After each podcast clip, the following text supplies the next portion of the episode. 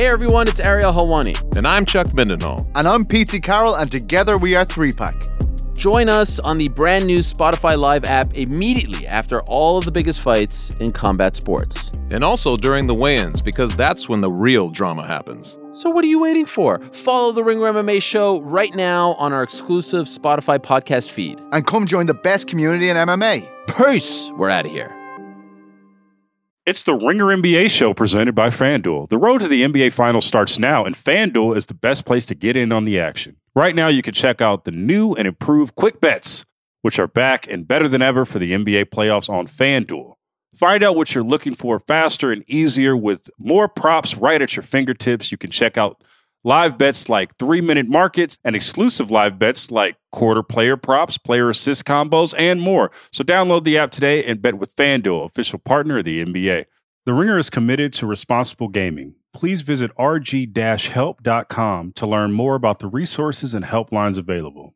And listen to the end of the episode for additional details. Must be 21 years and older, 18 and older in DC, and present in select states. Gambling problem? Call 1-800-GAMBLER or visit rg-help.com. This episode is supported by State Farm. Man, I remember when I first got into a car accident, it was pure frustration because I did not have State Farm. And now that I do have State Farm, it is an exclamation of pure joy. But the only words that you need to remember are like a good neighbor, State Farm is there. State Farm has options to fit your unique insurance needs, meaning you can talk to your agent to choose the coverage you need, have coverage options to protect the things you value most, file a claim right on the State Farm mobile app, and even reach a real person when you need to talk to someone. Like a good neighbor, State Farm is there. Learn more at statefarm.com.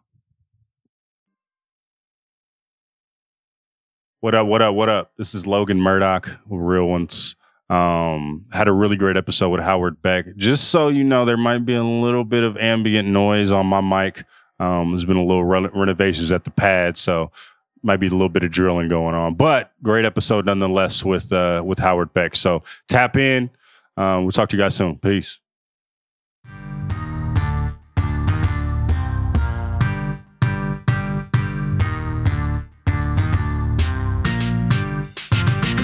What's poppin'? Logan Murdock here. Um, no Raja Bell. He is under the weather. So we got an honorary real one in the building. Um, someone is a friend of the show. Um, he comes on all the time. He's here maybe every once every couple of months. He's our guy. He's the man, the myth, the legend. Howard motherfucking Beck. How you doing, Howard? I'm good. That's in fact the way they printed it on my birth certificate at the Oakland Kaiser. In fact, middle name motherfucking. Oh. Yeah. Wait, are you are you Oakland Kaiser? You're, that's that's your is that your uh, yes, sir. hospital? Me me and me and me and the vice president. There you go. So me, so you are uh, Oakland Kaiser. I'm across the street at Summit. So you know we were right, oh, right across, born right across the street from each other. Is there is there an Oakland hospital rivalry? Like, do you think they like they walk out of their buildings at each other each day and like kind of sneer across the street from each other? Is there a, is that a thing? I don't know. I never. I, I I sometimes think about that when I'm driving down Broadway. I was like, because you know, on one side there's the big Kaiser institution, and then you go on the other side. It's Summit. It's it's it's just right over there. Maybe, maybe I don't know. I'm a I'm a that might be some investigative journalism I do soon. There you go. There's a whole cultural exploration there to do, I'm sure. But uh, good to be with you. Good to be an honorary real one. Not as real as you and uh, and, and Raja, but um, you know, I'll I'll do what I can. I'll elevate as, as much as I'm capable of. Man, you know you you the god. But uh, I want to talk real quick. We're gonna get into a lot some of some of um some of Beck's work in a second. I was in Chase Center in San Francisco over the weekend for what I think is one of the bigger matchups of the of the early season thus far, Warriors Celtics. Um, it was one of those games where um, there's a few games on the calendar that just matter more than the others, and I think this was one of those. Just with the uh, with the Celtics being as good as they've been over the course of this season and just mashing everybody, and the Warriors who are a team that is still trying to get right you know, they're they're a team that that that went through its lumps. You know, the the Jordan Poole, Draymond Green situation to start, and just losing um, to start the season pretty pretty big. Um, so, Howard, I, I want to give my thoughts on this. I, I and I want to start with the Celtics when. And I told you how that this is a that that was a game that this that that everyone circles on their calendar. One of those games you have to win. And I was really expecting a statement win out of the Celtics, one of those games where you um, exercise a lot of demons in you and you kick the shit out of the team that beat you in a regular season game on a national scale. Did not see that from the Celtics, and it kind of disappointed me. It's I know it's not a big deal in the grand scheme of things, but how much should I look into this game in terms of what the Celtics are going to do f- going forward? So one of the dr- drawbacks of covering this league for as long as I have, You're 26, um, is that these these signature matchups, these marquee games, these big rivalry games, the finals rematch doesn't quite hit me the same way maybe as it once did. I'm a little like numb to the whole idea of like statement game in December. It it doesn't exist. And I really don't think it exists for a team like the Warriors that if I've been there done that, they they have at a whole other level, right? Teams won a bunch of championships, including the most recent one. They don't need to prove anything to themselves. I, it's not that it doesn't matter. I think it's still like a, a good like marker for them. It's nice that they in, in, in this part of the season where they've kind of gotten their feet back onto them and they're playing more like themselves again. They're still not where they want to be in the standings. They still got some guys who, you know, quite haven't quite got their games together yet. The bench is still an issue. But beating the Celtics pretty handily in their first rematch when the Celtics came in as arguably the best team in the NBA, I think is is good. Do, I don't put that much on it, and I don't think the Warriors probably will either. But I think that's a nice box for them to check. The Celtics side of it actually is interesting, though. I think that's different because they're not the team that's won championships. They're not the team that's all in their Yeah. 30s and that's already like, you know, established who they are. They're still the young, hungry team that had a chance to win the championship and then lost the last three games of the finals and got got got beat pretty handily then. Um, had some doubts raised about them individually, collectively. They go out, they bring in Brogdon, they bring in uh, Gallinari, who of course is not playing because he's hurt. Uh, they certainly expected better of themselves. And when Jayson Tatum after the game said, "Oh, did did the the whole you guys thing?" You know, we didn't think it was a big statement game. You guys did. The media did. The fans did. It wasn't a big deal. I'm sorry. Bullshit. Like, come on. Yep. Who are you? Who you Yep. think you're fooling? Who? And it's fine if it means something to you. Go ahead and just say, yeah, it meant something, and we lost, and it sucks, and we'll get them next time. That I'd, I'd be at least that would be believable. I, I'd, I'd be more accepting of that than just saying, oh, it didn't mean anything. No, like this is the team you're chasing. Now you're also you, you got to beat the Bucks. You might have to deal with the Sixers at some point or the Nets at some point. The Warriors may not even be the team in the finals that you face in June should you make it back. But they are the team that kept you from winning a championship in the moment that you got as close as you've ever been.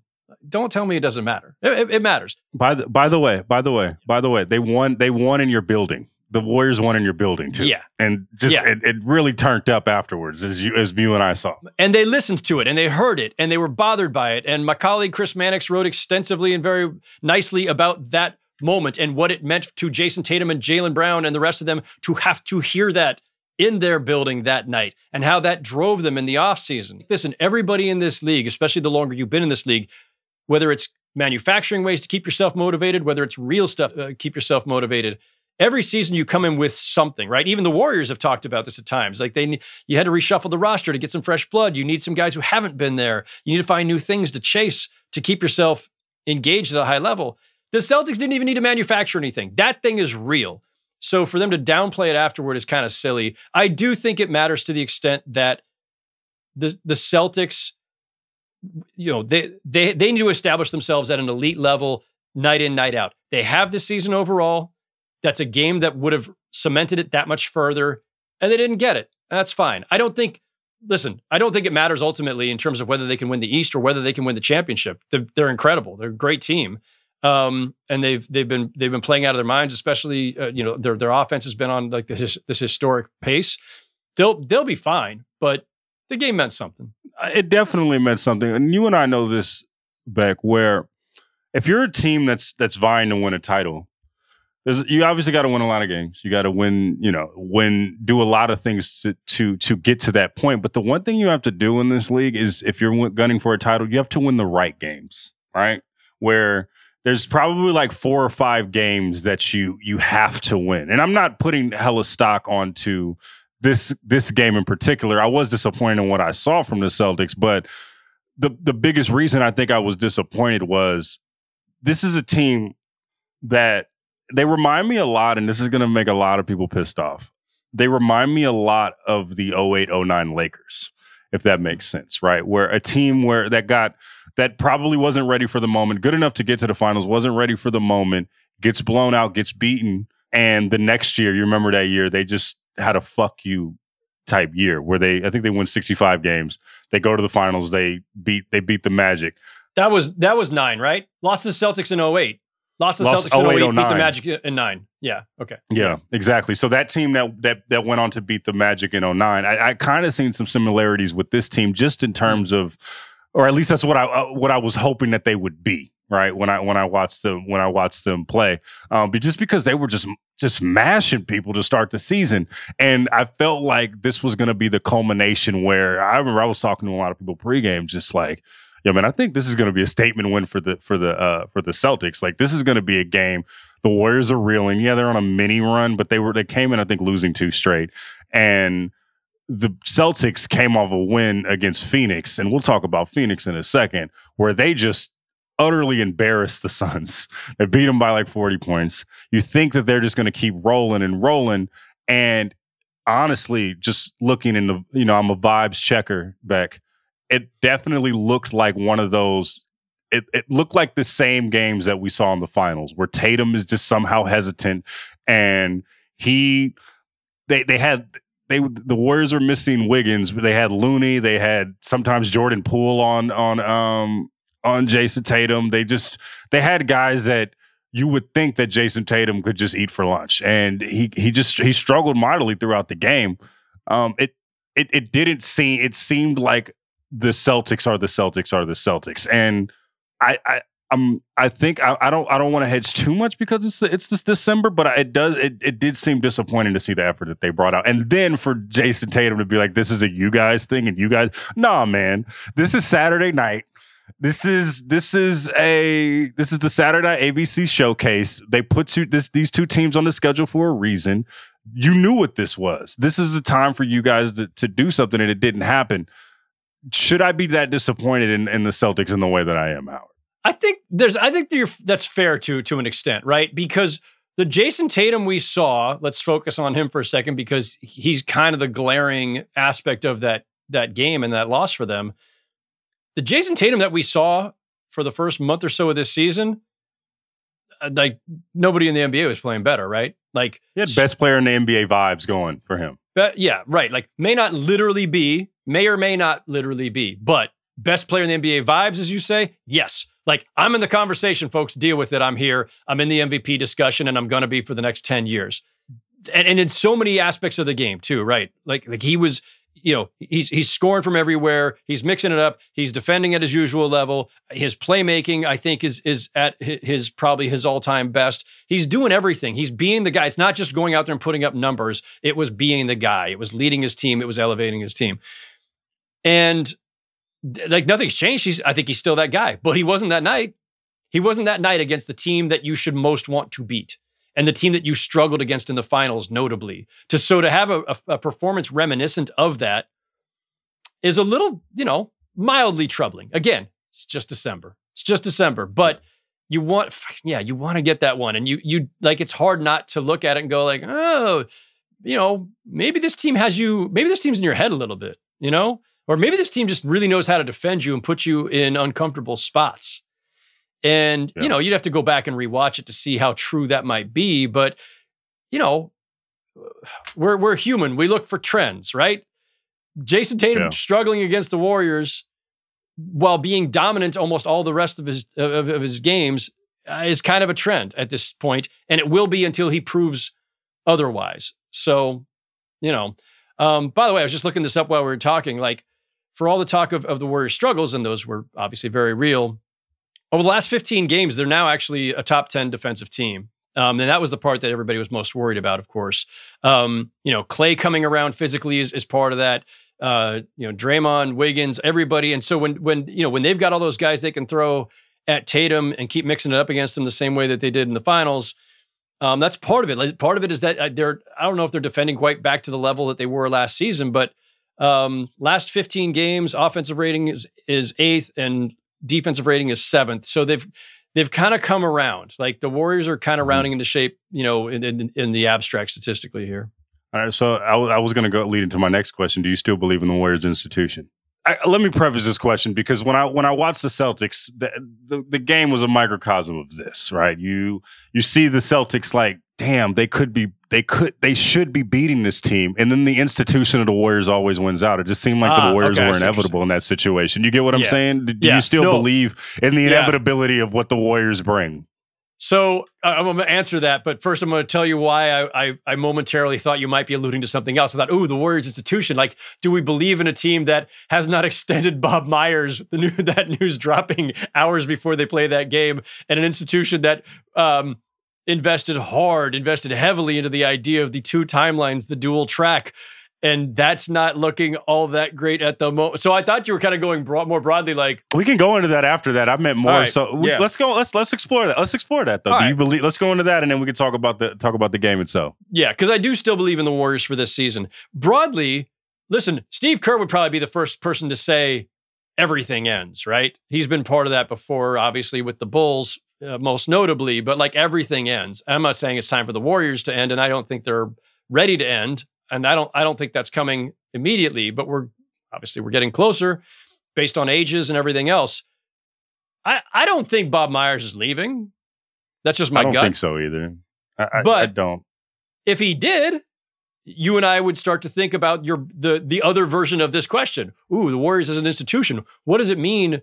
What is a what does a Warriors franchise without Bob Myers mean? Well, in the, in the in the in the general sense, though, if you talk about the Warriors institution as a whole, we don't give a lot of credence. We don't really talk about this, but the institution, in a lot of ways, is Bob Myers. He is the guy that kind of kept that glue together. He is the guy that when Draymond goes off the off the rails, he brings him back into the fold, right? And he can also, and especially at a time like this, when you start the season with as much controversy as the Warriors did, and you're going into a summer that is probably one of the most the, the most uncertain summers for the Warriors that we've kind of had in recent memory. I think this is definitely the the summer with the most questions since 2019 when Kevin left. But Sure.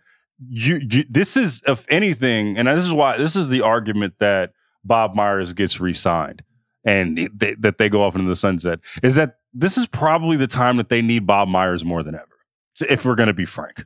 For sure, for sure, to navigate what's going to be the choppiest waters they've had at least since 2019. Maybe not the choppiest waters ever, but at least since 2019. And I'd make the argument that it's one of the choppiest waters ever. I'd make the argument it's the choppiest waters ever. because at least in 2019 you knew you had Steph coming back and that Klay would eventually get healthy. And in this case, we've got we've got everybody that much older and a lot of financial pressures and the young guys not delivering as of yet. Um, yeah, I, I- I would say so. Like this is the time that you would want him there. Um, but I would also just say this, like, you know, we've all talked ad nauseum about Warriors culture and what that means. And every time you bring that up, the first thing that Bob Myers or Steve Kerr will say is, well, the culture is Steph. And I think there's a lot of truth Mhm. to that. I think Steph is 75, 80% of that. But the rest of it is some combination of Steve Kerr, Bob Myers, and maybe even a couple percentage points of Joe Lacob and that ownership group that have given, that have empowered their best people to to do the things that they do. Me, you know, that front office and, and Steve his staff that have that have given them all the resources financially in the world to do all this stuff. So there's a little bit of, of ownership group there too. But Bob Myers, not only is his basketball acumen, not only the way he operates with his front office and the, the collaborative approach they've always taken, but also just his humanity. Like if you think about Mhm. a healthy culture, a healthy workplace, I th- I think about Bob Myers coming out literally the day that we all find out about Draymond's punch and Bob Myers. Like there are teams in this league, including one in my backyard, where the GM doesn't talk ever. not good times, not bad times, not medium times, not any times. Bob Myers came out at a time that things were there, they're most sensitive, they're most alarming, they're most fragile potentially, and said, "No, I'm going to come out and I'm going to I'm going to say here's what we know and here's what we don't and here's what I can tell you and, and what I'm not going to tell you." He like that accountability and that humanity is really important. And I also think about it in the wake of Durant blowing out his Achilles that night in in Toronto back in 2019, and Bob Myers sitting Mhm. up there in tears, basically. Um, like that humanity is part of their culture too. So Bob Myers leaving if that were to happen, I think is a is a, is a huge blow to just the the the whole fabric of of what the Warriors are. It's still about the players at the end of the day, and, and it's still about Steph more than anybody at the end of the day. But I, like that would be a bad look. I don't think it's going to happen. We, we, went through this with Masai Ujiri and, and the Raptors a couple years ago. Um, you know, sanity and and logical decision making won out there. I'm sure it will here too. We don't even really know what the holdup is. So this is this is a fact without context at this point. Exactly. I, I agree with you. And and also here's another thing. And me and I, I've written about this extensively, and I know you have too as well. When you talk to anybody within the Warriors organization, you gotta you ask the question, what do they want to be? And the thing is, they want to be a glitzier, glamorous, more glamorous version of the San Antonio Spurs. They want that longevity. They want that type of um, of longevity. And how do you do that? You keep the the people that have been successful in place you keep as long as Steph is is playing at a high level, and maybe that's I don't know three four more years. We'll see what happens. But as long as that's in a high level, you keep the the institution in place. That's I I I firmly believe that that's what they have to do, and you should honestly, as long as Bob wants to be uh, in charge, you should he should be in charge. As long as, as as Kerr wants to be coaching, you keep them in charge. You know, as long as Steph wants to play on your roster, you keep them people in charge. And I think that's what's going to win out in, in Golden State. You know, anything can happen, but if you look at history as a guide and what the Warriors want to accomplish, I think that Bob Myers stays in place. I'd be stunned, stunned, absolutely shocked beyond belief if he weren't. Sh- could you imagine the shockwaves if he likes if if it announces oh Bob Myers is not returning? It's not even just like a. It wouldn't just be a footnote. That would have that would knock off. That would have so many different effects towards different types of thing. What is Steph going to think about that? Who's going to navigate through this offseason when honestly the roster might is going to look a lot different in my opinion. It's going to look a lot I don't know the moves but it's going to look a lot different than it does this season. But it, and it goes back to again the thoughts that popped in my head when you said, "Do you believe in the Warriors institution?" Because part one, Bob Myers. Part two, as you said, next summer, right? Like, uh, is is is Draymond opting in, opting out? Are they trading him with a year left on his deal if he opted in? Is are, is he walking?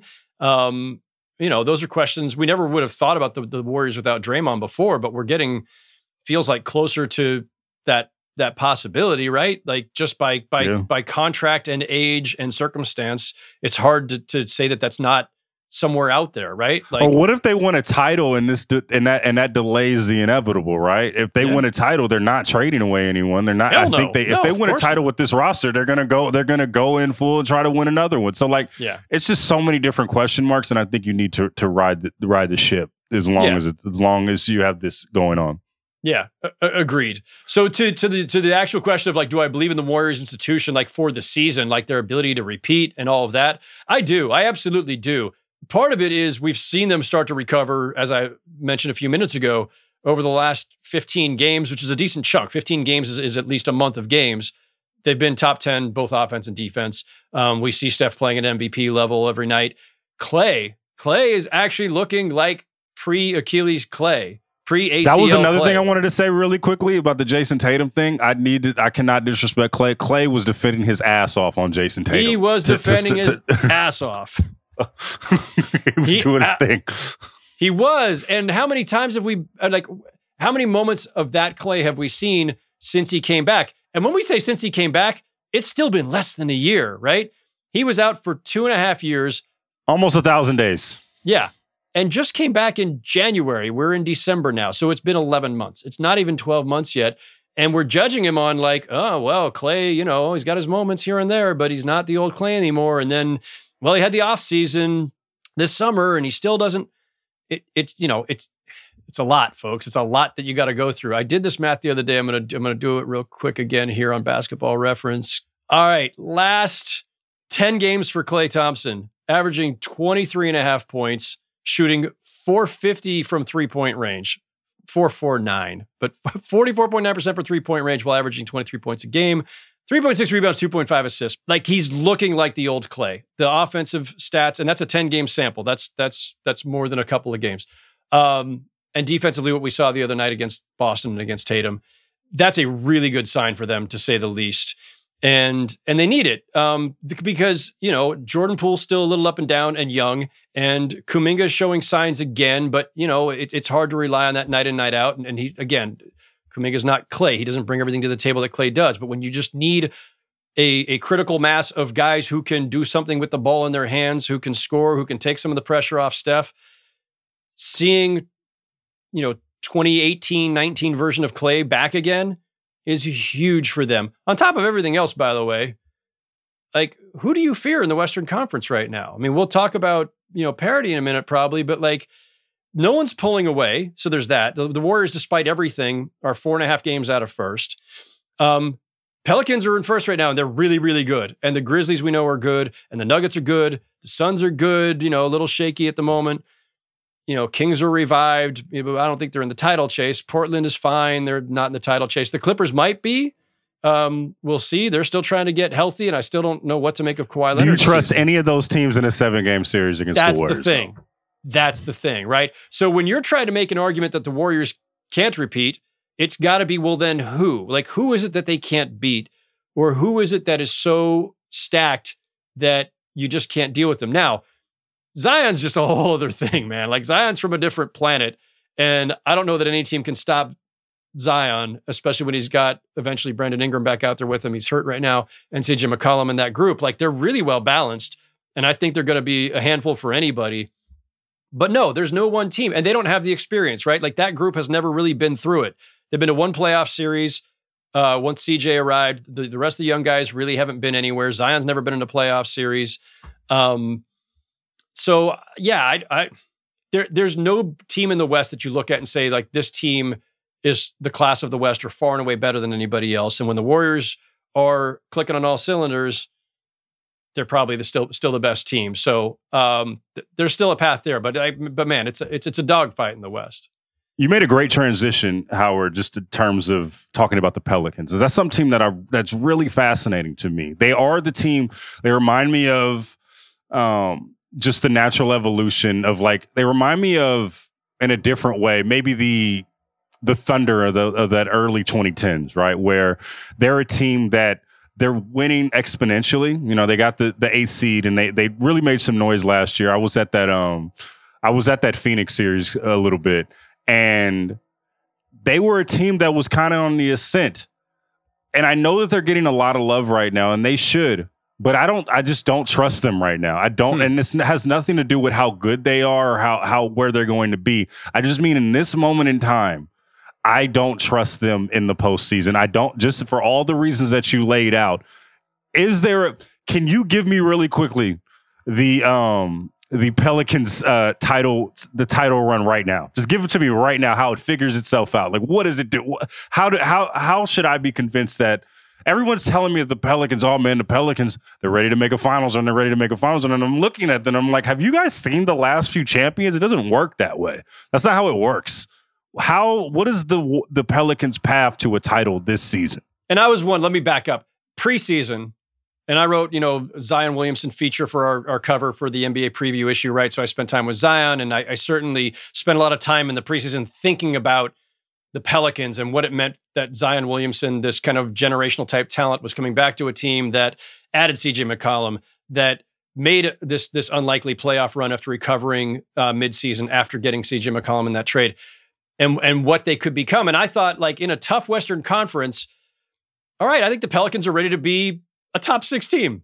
they're, they're ready to make get up an outright playoff spot without needing to play in. That was my my optimistic view of the Pelicans. I think they're ready to bust the top six. And here we are. They've got the best record in the West in mid December. They are third overall in defensive rating. They are behind only uh, Cleveland and Milwaukee. Um, they are fifth overall in offense. So they got their top five in both offensive and defensive efficiency. That's a pretty big deal, and it's not a fluke. Um, they've got great individual defenders. They've got a lot of versatility in their lineup. They've got a ton of shooting, and they've got at full strength, they've got three guys, Logan, who can all do a lot of stuff with the ball in their hands. If you watched them beat the Suns in that second game, probably in the first game too, I caught, I watched the entire first second game. I didn't see as much of the first game. Um, you know, Zion's playing point Zion still. Like we thought, oh, they got CJ McCollum. Well, he's now the primary ball handler, and plus they've got Ingram, and you know he's not playing right now. But like, there's two guys who need the ball in their hands a lot, and I do still think, by the way, to the extent that I still have some, it's not even skepticism, just curiosity about the Pelicans. It's like when they're at full strength, you still got to find the right balance between those three. They all need to eat. They all need the ball in their hands. They're all used to controlling the offense and having the ball in their hands a lot. You, I, I think there's still some working out that'll have to be done, but so far so good. And they all seem like they're they're no one's being selfish on this team. That's a really good sign. You know, Zion's not not too over eager after being out for a year and a half of trying to say I, I got to do it all now and show that I'm still me. Like there are those he has those moments for sure, but but it's not a lot. But he's bringing the ball up the court. He's running plays. He's you know, and, and then get willing to willingly giving it up and might get it back, might not. Like they've got so many ways to attack you. And Zion on the move with the ball is scary as shit for, for anybody in the NBA. And Ingram can create with the ball in his hands, and obviously CJ McCollum can. Like, how many teams have that kind of uh, luxury and versatility? Um, plus a lot of shooting and defense around them. So, listen, in the abstract, there's nothing about them that tell, that says to me that they can't actually make a title run, other than the obvious. And look, I'm I'm a big believer in the unwritten, um, not the unwritten rules of the NBA, but the unwritten uh, axioms of the NBA. And one of them is that youth doesn't win, and one of them is that you got to take your lumps if you're a, a team that has not been through it yet. They were in one playoff series without Zion and lost to the Suns in six games. I don't think you usually go from that to finals. But then again, the Phoenix Suns just kind of completely trashed that model, that axiom, just a couple seasons ago. So it could happen again. Um, and this is the thing: if I'm going to make an argument that the Warriors, despite whatever flaws they've got, can can get back to the finals because the West is so wide open and there's no one, than I got to be able to make the same argument probably for New Orleans and Phoenix and maybe even Denver too, and the Clippers, right? Like it's it's it's anybody. If if you've got the requisite talent in the in the West right now, it's almost anybody's race. It's going to be who's healthy and clicking in March and April. That is interesting. I mean, I, I, I get what you're saying, and I understand that. I understand why you're saying it. My thing is, I just, you know, it's a whole different game in the postseason. Yeah, it's cool that you have True. the stats and you and you have the offensive and defensive efficiency right now. But what about when a team, a good team, a really great defensive team, can just hone in on Zion and, and sheet the film and hone in on him for two weeks, right? That's another thing that Zion just has, like to your point, just hasn't faced yet. Just a team that is locked in on beating him and taking him away. And they're going to have to go through those growing pains in the similar way that like the Grizzlies have, right? The Grizzlies are a great team. I think the Grizzlies are going to be a great team for for years to come. And um, but we'll, we'll, we'll see what happens. I just I, I, love what they're doing. They're doing things that a young team does, like the the dunk at the end of a game that you have in the bag, right? They're just doing really young team shit. That's why that's it was awesome. Gives, it was amazing. It was a great dunk, and I love the energy. However, that it just shows your youth, and it just shows you're just you're. you're I don't think you're. I don't just don't think they're ready yet. I yeah. think that they're going to be. I really, I want the Pelicans to be really good. Did you see that fucking crowd yeah. when they played against the Suns again, dude? Yeah. They they are. Re- New Orleans is ready. They're ready. They they they're ready for a contender. I just don't know if it's going to happen this season in particular. And it has nothing to do with them and how good they can be. It's just a growing. I'm a believer of the growing pains and yeah. and and and taking your lumps, and it's all good. I think that they're going to figure it out. I just, I'm just, I'm not, I'm not sold just yet. By the way, before any Grizzlies fans uh, hit me for not putting them in that sentence with the Clippers and the Nuggets and the Suns and the Pelicans and the Warriors, the, the Grizzlies are obviously in that conversation too. If it's anybody's race, they are in that conversation. Um, I do think that the youth and inexperience of the Grizzlies was among the factors in in not being able to get through the Warriors. I do think those same factors could be in play when the Pelicans get to the postseason next spring. Um, I don't think Zion's uh, uh, showboating dunk it has like to me it doesn't matter one way or the other in terms of their readiness but i see what you're saying logan. Like you're you're not wrong in saying like that is an indication still of their immaturity on some level because i don't believe in the unwritten rules. It's not like i don't care about the dunk. I loved it. I, I was i was i was here for it. It just speaks to what a team does when they're on the ascent is all i'm saying. That's yes. what it seemed like. Like that's right. that's that's what teams do when they're on the ascent. No i, I get you and I, I think that's fair. Um I also think, by the way, still, if I'm Kevon Looney, uh, Draymond, whoever else, I don't want I don't want any piece of like that. I'm, I'm hoping somebody else knocks the Pelicans out before I see them in the playoffs. Like, not that they would fear them. The Warriors aren't going to fear anybody. Zion's just a whole other thing, man. Like, it's yeah, look, I, I, think it's I think this any skepticism about them based on their youth and inexperience is fair. And there's a lot of youth in that rotation, right? Like outside of CJ and maybe Larry Nance Jr. And I don't even think like the two of them, like obviously CJ got a, a ton of playoff experience in, in Portland and some big, big games. Um, Larry Nance, you know, a little bit. Um, the rest of that roster, the rest of that Pelicans roster is not, you know, there, there's not. CJ might have more playoff experience than like the rest of the rotation combined, for all I know.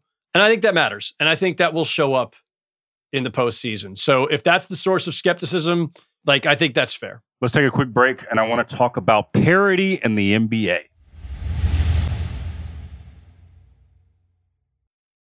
At Walt Disney World Resort, magic is found in spontaneity, the unplanned, the unexpected, an inside joke born in the Haunted Mansion queue, a surprise Stitch sighting in Tomorrowland, watching fireworks from your room. These memories aren't made from predetermined plans, but manifested from simply being present and together in the most magical place. Find your moment at Walt Disney World Resort.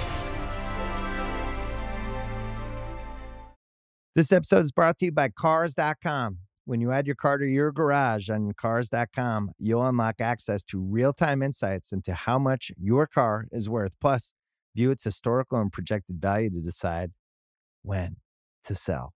So, when the time is right, you can secure an instant offer from a local dealership or sell it yourself on Cars.com. Start tracking your car's value with your garage on Cars.com. Wearing a Men's Wearhouse outfit makes you confident, like you could do anything. So you dance like no one is watching, even though everyone is watching. Because of the Men's Wearhouse outfit, you interview like the job is already yours because it is. Because of the Men's Wearhouse outfit, you golf as if the rules don't apply to you because you're too well dressed for rules. Because of the Men's Wearhouse outfit. At Men's Wearhouse, get measured, get fitted, get hot, get confident in everything from tailored suits to underwear and all the stuff in between. Love the way you look at Men's Wearhouse. And we are back. I want to talk about Howard's story from last week. It is entitled This NBA Season's Dirty Middle Secret, an unparalleled parity. It's a really, really good article. Make sure you guys check that out on sportsillustrated.com, the daily cover. But you really got into talking about parity in the NBA. And there were some numbers that I really, that was really good. You talked about the number of teams within three games of 500 during the first quarter of the season, and I think you went from the uh, the 90s all the way into present day. So in the uh, three seasons that have have had the most teams within three games of 500 during the first quarter of the season, or actually four seasons, it is the the current season, the 22-23 season um, with 17 teams, the 21-22 season with 13 teams, the 05-06 season with 15 teams, and the 95-96 season with 12 teams. Now when I look at the the the uh, amount of parity in the league throughout these seasons, these all seem like transitional years within the NBA, right? Where you talk about uh, the 95-96 season with uh with with the that was it's always defined by the 96 Bulls but it's also when Kevin Garnett is about to come into the league right? When Shaq's about to come into his own and uh and start he's he's about 4 3 or 4 years from making you know the Lakers dynasty right? And then you have the 0506 season where um, you know, LeBron is kind of coming into his own. He's about a couple of years away from going to the finals, and then you have the Spurs run right there. But you have like about a big a bit of a changing of the guard. I'm starting to see that now um, with these last two seasons, where um, where you see you know the Kevin Durant's are getting older, the Steph Currys are getting older. LeBron James is in his 20th year and has shows no signs of of of, of slowing up, but what does that what does that tell you with parity in the NBA? Is it a matter of do you think it's because of a transitional time where we are at in the league or what other factors would you put into the reason why we're having so much parity um, in the league right now? Yeah, I mean, if we were talking about just a changing in the guard, changing of the guard um, at the finals level, you would look at Steph, LeBron, even though the Warriors were just there again, but Steph, LeBron, Kevin Durant, Kawhi Leonard, like those four guys have accounted for I, I, I don't have it off the top of my head, but how many finals and how many championships in the last decade plus just those four guys? Steph, KD, Kawhi, LeBron, right? Um, and they're all like three of those guys are up there. Kawhi's not quite as old, but might as well be based on his health and his lack of availability. So, but that's at the top, top level. And the interesting thing, Logan, about the parity right now is all right, we still have an upper shelf, right? Milwaukee, Boston, and, and New Orleans um, are, are at the top of the league. There's a bunch of teams clustered at the bottom, you know, Orlando, Detroit, Houston, right? It's this really wide middle that's the thing, right? You alluded to the stat that we used in the story at the quarter mark of the season 17 teams within three games of 500, meaning either three over or three under. That's the most ever in the NBA. And by other metrics that the NBA keeps that were more complicated that I did not want to get into because I didn't understand them because I'm not a statistician. Yes, every indication was that through one quarter of the season, this is the tightest the NBA's ever been. So the, the question is why? And I don't think there's any definitive answers. Um, and it may not last. It may not last even the course of this season, and it may not last until next season. But I did like survey a bunch of people for the story just to get some theories. You point out the changing of the guard or or kind of suggest maybe there's part of that. One of the things that people kept telling me was like, it's just that the talent is so good right now. We've got so much great talent. So even while you've got the older players are still playing at a high level, right? Like normally guys in their mid 30s, Steph's not supposed to be playing like an MVP anymore. LeBron, Kevin Durant, like these guys shouldn't still be playing at this level. But in today's NBA, they are. And while they're still playing at that level, we have Luka and Jayson Tatum and uh, and and you know obviously Jokic is now kind of mid career, but we've got this. We've got the younger guys. We've got the Ja Morant, Shai Gilgeous-Alexander breakout star, De'Aaron Fox starting to break out. Like we've got a bunch of young guys, Zion, um, who are kind of ready to to to be the the driving forces in this league. Devin Booker, another one. Um, but the old guys are not playing like old guys the guys who defined the last decade of NBA basketball are still playing at an incredibly high level. So that doesn't happen normally. So that's probably all part of it. But it and, and people, you know, broadly speaking, agreed too that the the level of talent overall in the NBA has just never been better. And I think that that's true. Um, but there were some other, you know, theories about parity. Um, some people said it was the coaching and embracing of analytics as well um, and that there's you know better coaching than, than there's ever been. Uh, it's the way that the schedule has been optimized, so there's fewer schedule losses, which might benefit the uh, the the teams that um, don't have as much talent. It's it's an equalizing force. Um, and then you know from the league's perspective, you know they certainly felt like, hey, listen, we reshuffled the lottery odds, made them flatter. We instituted this play-in tournament, and that's that's made it less. There's less incentive to tank so if there's less incentive to tank, in theory, more teams are starting each season actually attempting to win so that they can at least be in the play-in chase. One of the other things that I would like to add on that is just player health in general, right? Like the way players take care of their bodies is way different than, you know, back in the day, right? So you have a lot more availability of your top guys. And I know there has been a lot I just meant more of like science when you talk about how KD is playing at a high level and LeBron is playing at this level in his 20th NBA season. I think that is also an is about to I turn think that's also a factor as well. Yeah, it's insane. No, sports science is, is part of this too, for sure. And there's two sides to the player rest thing, right? Like teams and players will defend load management, player rest, whatever however you want to call it on the on the basis of it will extend careers on the basis of it will potentially save you from injuries that are caused by fatigue and that's a kind of an unprovable thing right we you don't you can't prove the injuries that never happened and say that this is the reason why they didn't happen. The positive side of that is, in theory, that's why guys are playing even deeper into their careers. I mean, you could put Chris Paul in that conversation too, right? Like he's starting to show that mm-hmm. decline, but man, the guy's still been, you know, an all NBA caliber guard the last couple of years into his late 30s. The flip side of it is to the parity question. If stars are resting more than ever, if players are resting more than ever, again, that's opening the door for less talented teams to beat the more talented teams some nights, and so maybe that's part of the even even uh, aspect of the standings too. So we're we're we just got out of the uh, moratorium in terms of when guys that got signed over the summer can get traded, and um, I, I think about a team like the Lakers, right, who are definitely in the trade market, um, and other teams just like that who are kind of in the middle of the road. But as you touched on, you know, the top of the Western Conference and the bottom of the Western Conference um, in terms of playoff standings is about three or four games. Like it's not like eh, theoretically a team at the bottom could go and go on a quick little run and get to the near the top of the standings. Warriors could be a good example of that if they continue this this uh their trend that they're going through.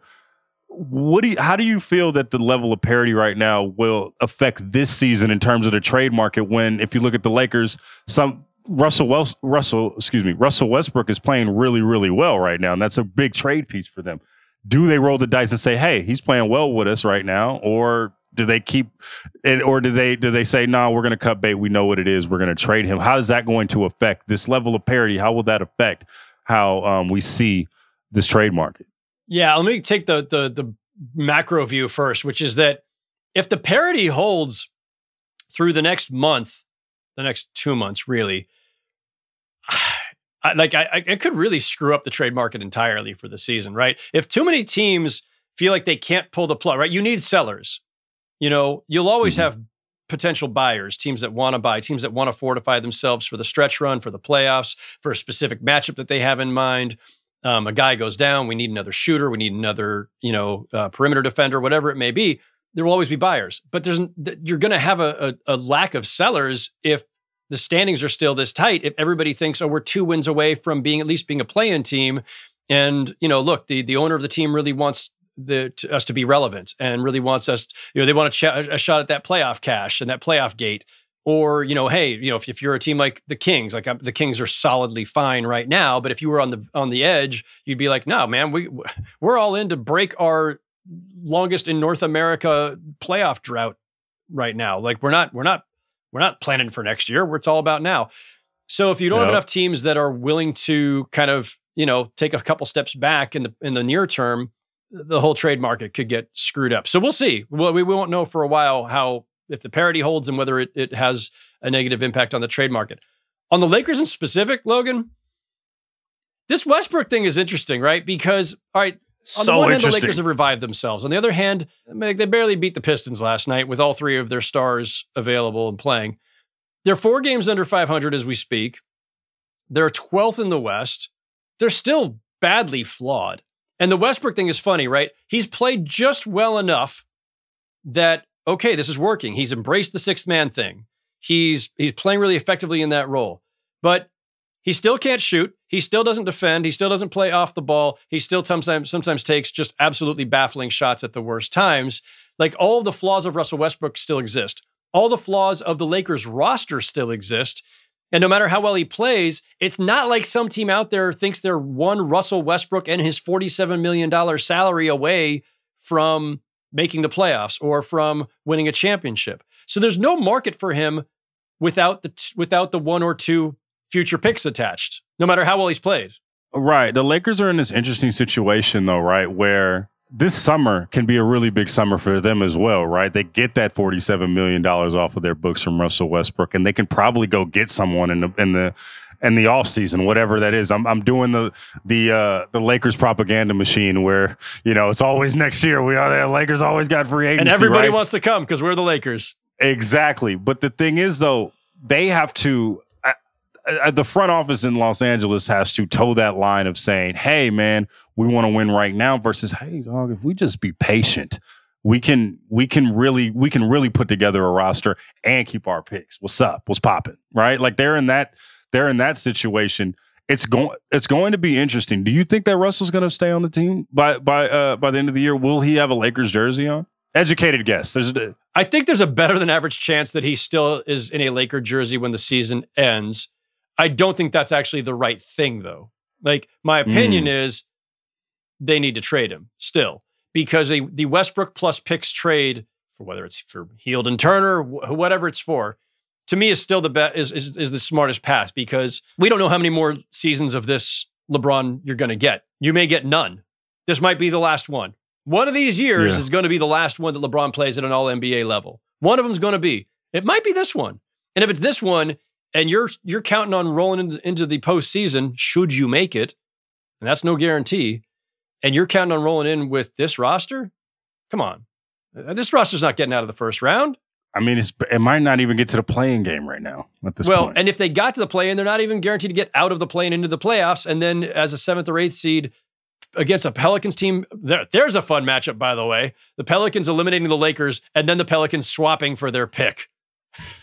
That'd be tight. about- but there's about- another. oof. I mean that that is a great one. I'm I'm I'm I'm keeping mine out. My hope out for uh, Lakers Kings in in Sacramento That one will be fun too for all kinds of other reasons. Um, for all and- and as- nostalgia reasons. listen, man, you know me as a veteran of many, many Lakers Kings playoff games. yeah. Um, I would I would welcome that, but come on, Lakers Pelicans after I the know, Anthony I Davis swap, after the, the the the Pelicans have swap rights on the Lakers pick and next they'll have June. home court advantage. They'll have home court advantage. Oh man, Oh. like the, the Pelicans fans going at Anthony Davis, like oh man, it would just there there would just be so much fun stuff there. But no, like I don't think the the Lakers have a reasonable chance of making a playoff run of any sort with this roster. So d- deciding, like it's a really interesting thing, Logan, for the for the franchise to make a decision. You know what? We know, like maybe they don't know the roster's flawed. Maybe they don't think it's flawed. But if they realize the same flaws that the rest of the world does with this roster, it's fine. You know what? Um, we'll fix it this summer. You're you're basically uh, consciously saying we know we can't go anywhere, but we would rather keep our picks because we're afraid of trading them, and and we'll just burn the year and we'll say, you know what? Like we'll we'll we'll take care of it next season. Ah, you don't know what next season's going to bring. You don't know what version of LeBron you're going to get. So um, I, I think you have to be all in all the time at this stage. And if that means trading Westbrook and one or both of those future picks, you do it. Um, you may not be getting an all star in return. It, it doesn't matter. You, you need to fill some holes. You don't have enough shooting. You don't have enough defense. You don't have enough size. So I my argument is I think they should just I mean if it requires putting picks out with Russell Westbrook and in a trade and you can just let him go for nothing in the offseason, I'm more inclined to just keep him. Why not? You know, as the most important thing is all parties are aligned. The most important thing is winning right now, Logan. The most important thing I is that by 2027, like LeBron could be retired. Like th- you only have now. Like, what are you waiting for? That's fair.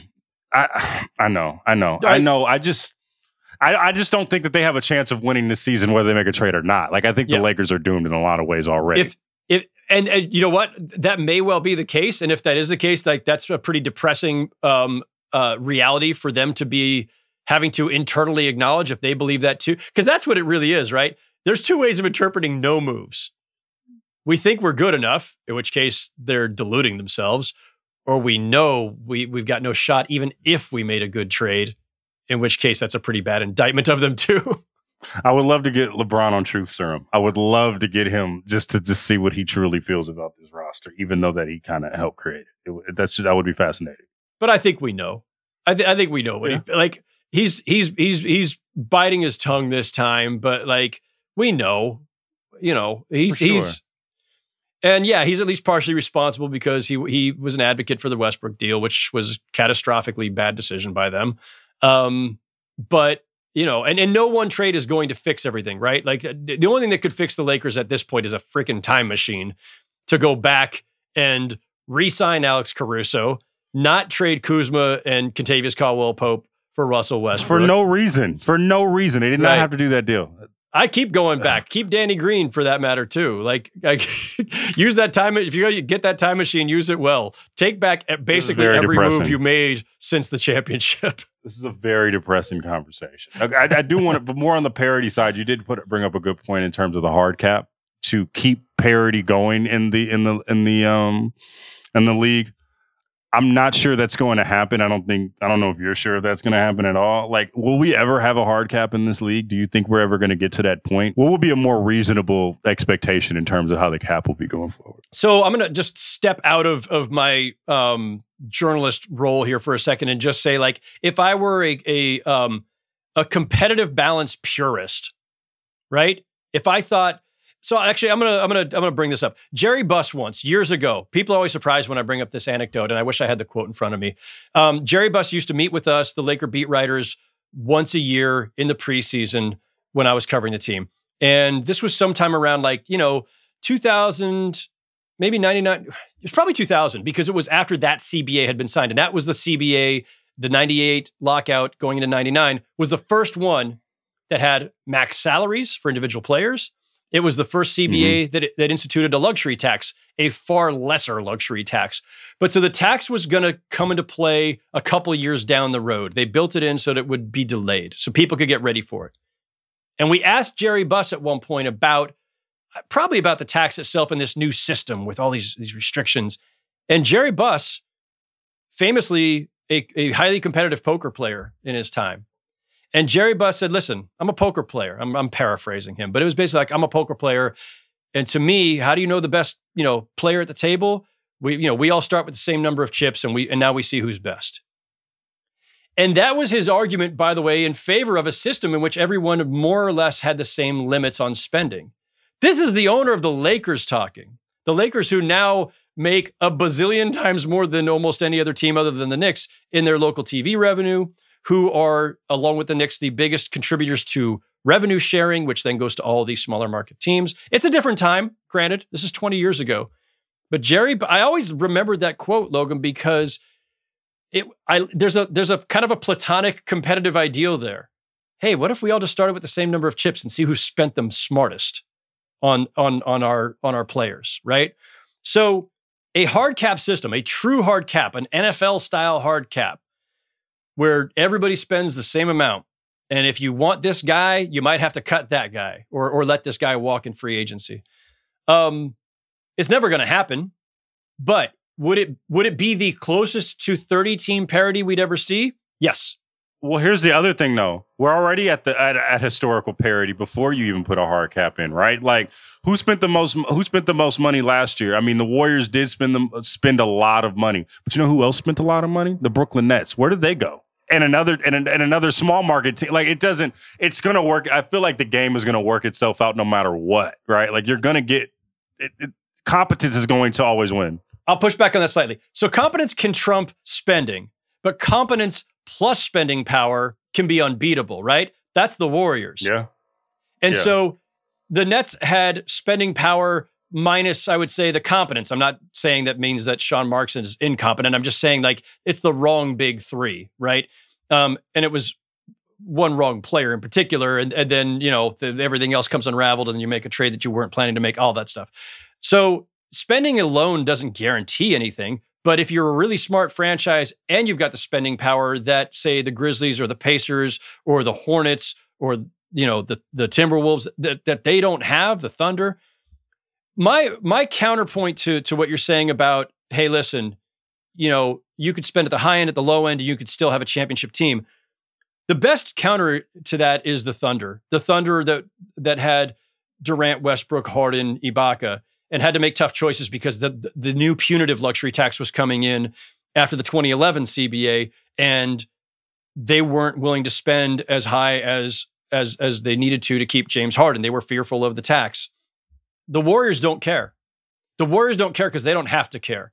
So if every team could do what the Warriors did, so th- that's the thing. Take the Warriors draft record. I'll push back on that a little bit. I'll push back on the Warriors not caring a little bit. They they weren't they over the summer they were not making the money that they thought they were going to make. Is that Okay. fair? They weren't they weren't they weren't doing that. They were in the red for the first time throughout their run, right? Now they Sure. doubled down and, and, and signed Wiggins and Poole, but if they're not winning titles, they're gonna feel that pinch and they're gonna Oh, trade yeah. a lot of those guys. This is what's gonna Of happen.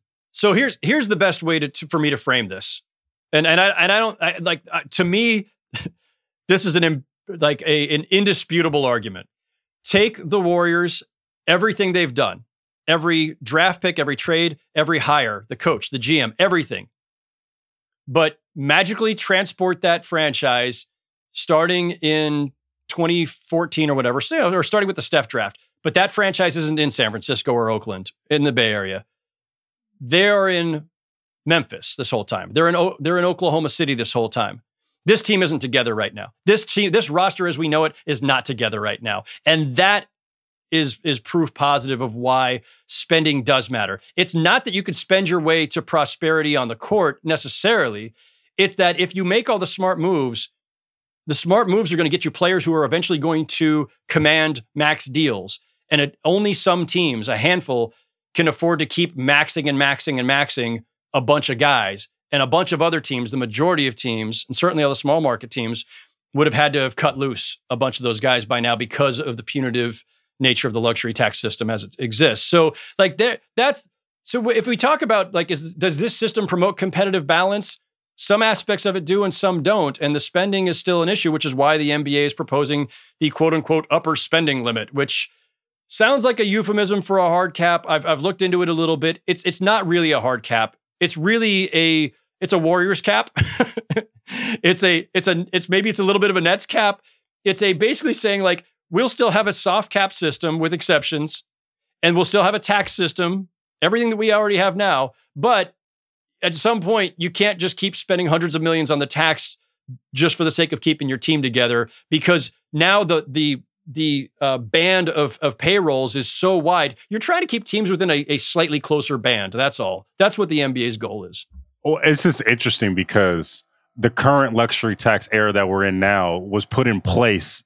The thought of it was teams are just not going to want to spend that much money, right? And there's obviously been different revenue streams coming into the league, right? Streaming, the, the new TV deal is going to be really, really interesting, um, and we'll see what happens. But there's been such this influx of cash, that, and we also have the the venture capitalists that have come in and that at, during this era had unlimited gobs of money, right? It's just I, I don't think it's going to happen. The upper spending limit is might happen, but my argument is. I just feel like at a certain point, teams are still going to try to cir- are going to try and go into circumvent it. It's not going to change the way that the culture of what we already have in this league. I, I, teams are still going to spend money. There's still going to be outliers. There's still going to be all these things.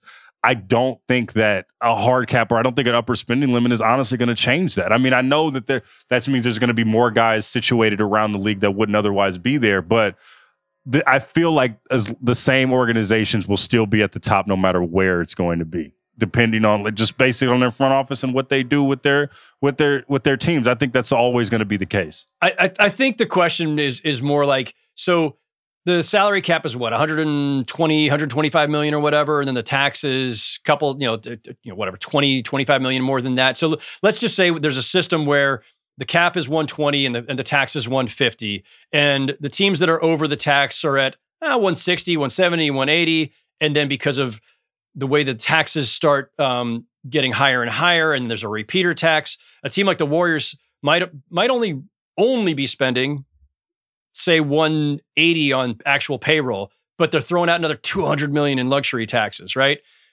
They can afford to do that. The Grizzlies are going to hit the tax, and they're going to try not to go too far because they don't make as much.